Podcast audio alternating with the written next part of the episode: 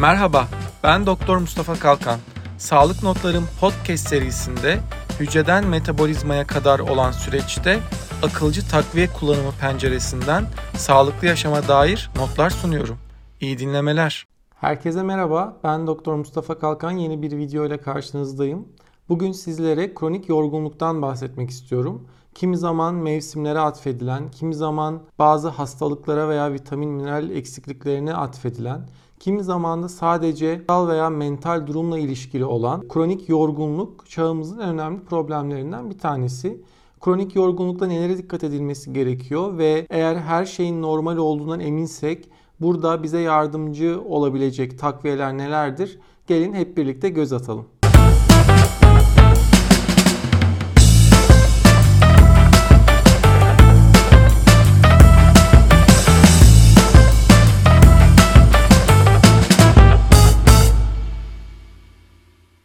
Evet, biraz önce açılış kısmında da belirttiğim gibi her şeyin normal olduğundan eminsek bazı takviyeler bize fayda sağlar. Ama her şeyin normal olduğundan nasıl emin olabiliriz? Tabii ki de öncelikle altta yatan bir hastalık, bir problem var mı? Bunun iyi ayırt edilmesi lazım. Burada da bazı vitamin ve minerallerin kan düzeyleri bize bazı eksiklikler anlamında fikir verebilir. Kan düzeyinde bakmamız gereken aslında 4-5 tane temel nokta var. Bunlar nedir? Özellikle D vitamini düzeyi, B12 vitamini, folik asit düzeyi, ferritin düzeyi gibi bazı düzeyler bize bu anlamda fikir verebilir ve bunların eksiklikleri çoğunlukla yorgunluk ve halsizlikle seyreder. Bunların en başında D vitamini geliyor. D vitamini biliyorsunuz 20 ile 100 arasında normal değeri olsa da biz optimal değer olarak 50 ve üzerinde tutmayı amaçlıyoruz. Daha önce paylaştığım D vitamini eksikliği nedir ve D vitamini hakkında her şey videosunda da detaylı olarak D vitamini düzeyimiz ne olmalı ve yükseltmek için neler yapabiliriz diye kontrol edebilirsiniz. Yine bir diğer önemli vitamin eksikliklerinden bir tanesi B12 ve folik asit eksikliği. Yine bir önceki videomda bahsettiğim üzere toplumumuzda oldukça yaygın B12 ve folik asit eksikliği görmekteyiz. B12'nin kaynağı hayvansal gıdalar olsa da, folik asitin kaynağı yeşillik olsa da mide ve bağırsak sistemimizdeki bazı problemler nedeniyle biz bunlardan tam anlamıyla faydalanamamaktayız. B12 düzeyi de yine bir önceki videomda da anlattığım gibi her ne kadar 200 ile 1000 arası normal değerler olsa da biz 700 ve üzerinde tutmayı amaçlıyoruz.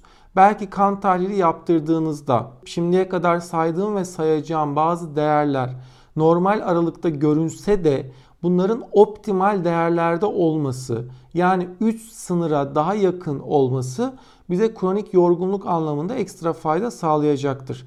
Yine folik asit düzeyimizde 17-20'ye kadar üst sınırı bulunmakta. Yine üst sınıra yakın bir şekilde tutmak ve eksiklik varsa yerine doğru formda, doğru şekilde yerine koymak önemli. Doğru form ve doğru şekilden neyi kastettiğimde yine bir önceki videomda bulabilirsiniz. Yine bir diğer en önemli eksiklik kadınlarda daha ön planda olmak üzere demir eksikliği. Demir eksikliği de gerek anemi yaptığından dolayı, anemi yapmasa bile sadece demir eksikliği olması da vücudumuzda kronik yorgunluğun en önemli sebeplerinden bir tanesi. Kadınlar özellikle aylık menstrüel sikluslarından kaynaklı olmak üzere sürekli kan kaybı yaşadıkları için kadınlarda genelde demir eksikliğini biz oldukça yaygın görmekteyiz. Erkeklerde de yine düşük bir oranda da olsa demir eksikliğiyle karşılaşabiliriz. Genelde biz erkeklerde demir eksikliği olmasını çok beklemeyiz. Eğer bir demir eksikliği varsa hemoroid gibi veya idrar yolu enfeksiyonlarından bir gözle görülmeyen kan kaybı gibi veya kalın bağırsakta herhangi bir kalın bağırsak tümörü açısından şüphelenilmesi lazım ve bu anlamda ileri araştırmalar yapılması gerekiyor. Erkeklerde dediğim gibi biz genelde daha az demir eksikliği görmekteyiz. Yine burada dikkat etmemiz gereken kan düzeyi de ferritin dediğimiz depo demiri gösteren değer. Biz ferritini de özellikle 40-50 civarında tutmak istiyoruz. Yine bazı hormonal problemler de kronik yorgunluğa sebep olabilir. Özellikle hipotiroidi gibi bütün vücudu etkileyen bir hormondur tiroid hormonu. Bir kişide hipotiroidi varsa yani tiroid eksikliği, tiroid hormonlarının yetersizliği varsa onlarda da kronik yorgunluk muhakkak olacaktır.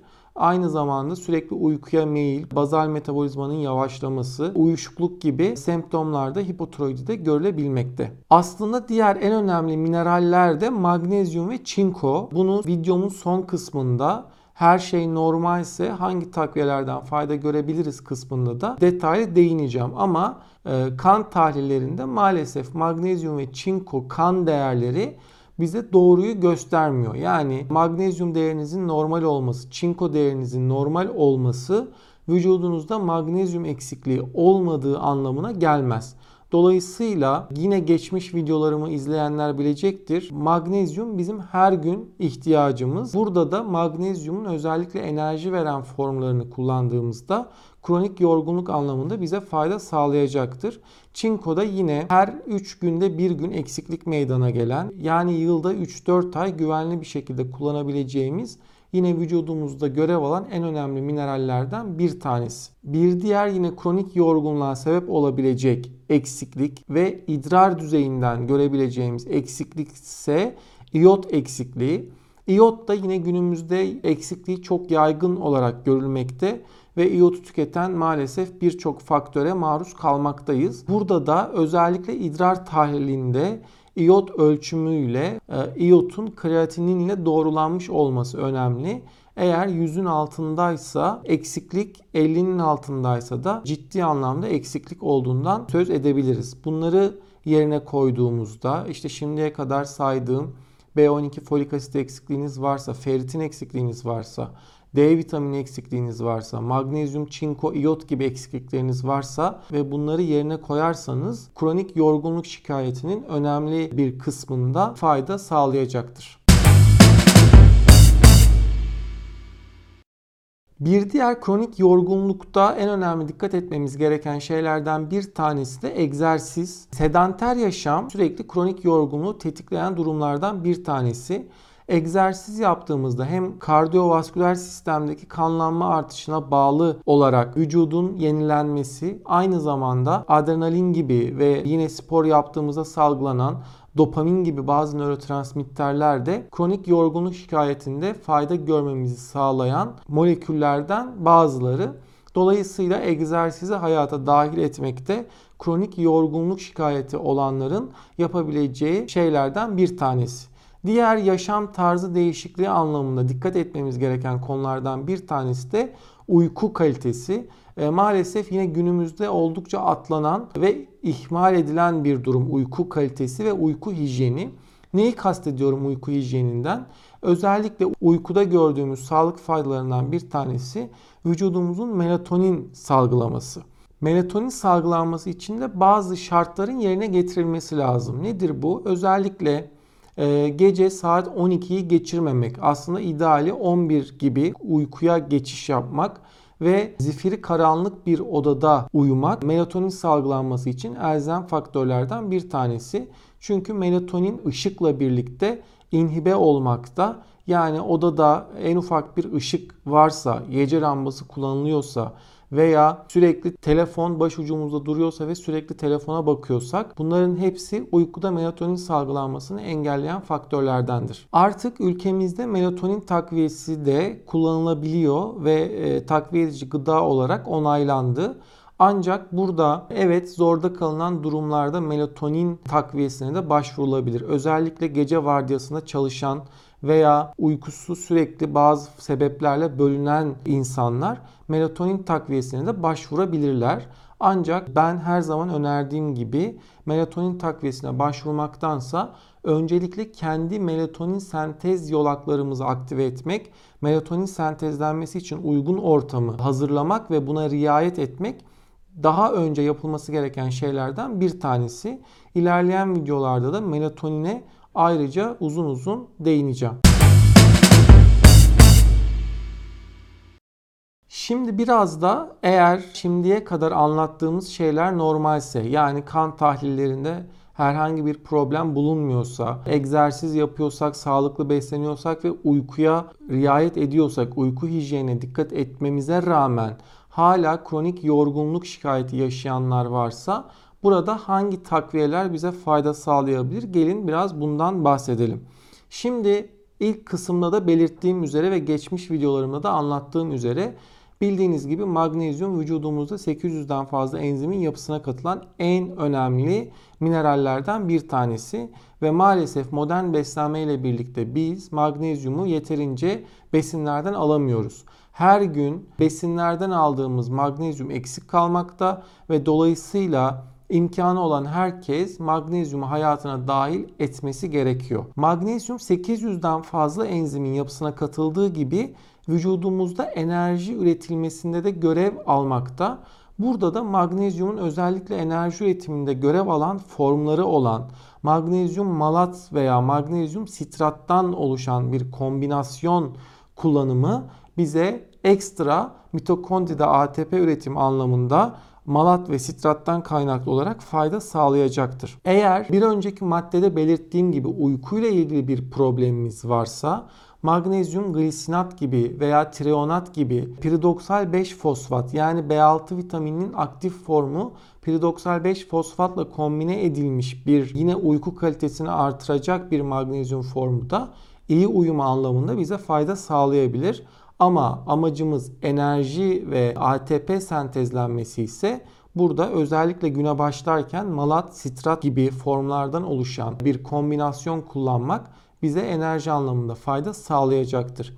Yine B12 eksikliğimiz varsa dedik. B12 eksikliğimiz varsa da burada özellikle mitokondride enerji üretiminde görev alan B12 formu adenozil kobalamin içeren bir takviye kullanmak veya adenozil kobalamin içeren bir magnezyum takviyesi kullanmak yine bize enerji anlamında fayda sağlayacaktır. Yine özellikle kan düzeyi önemli olan vitaminlerden bir tanesi de bildiğiniz gibi D vitaminiydi.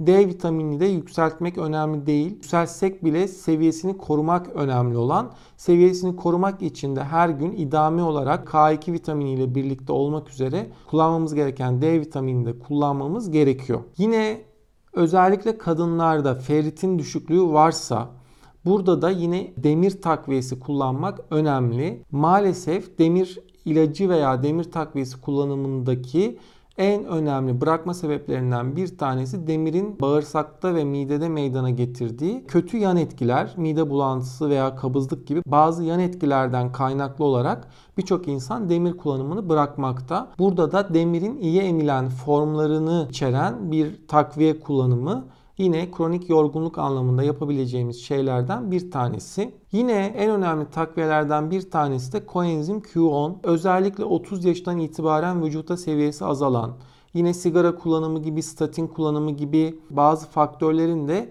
seviyesini aşırı şekilde azalttığı bir molekül koenzim Q10. Mitokondride enerji üretiminde görev alan bir molekül.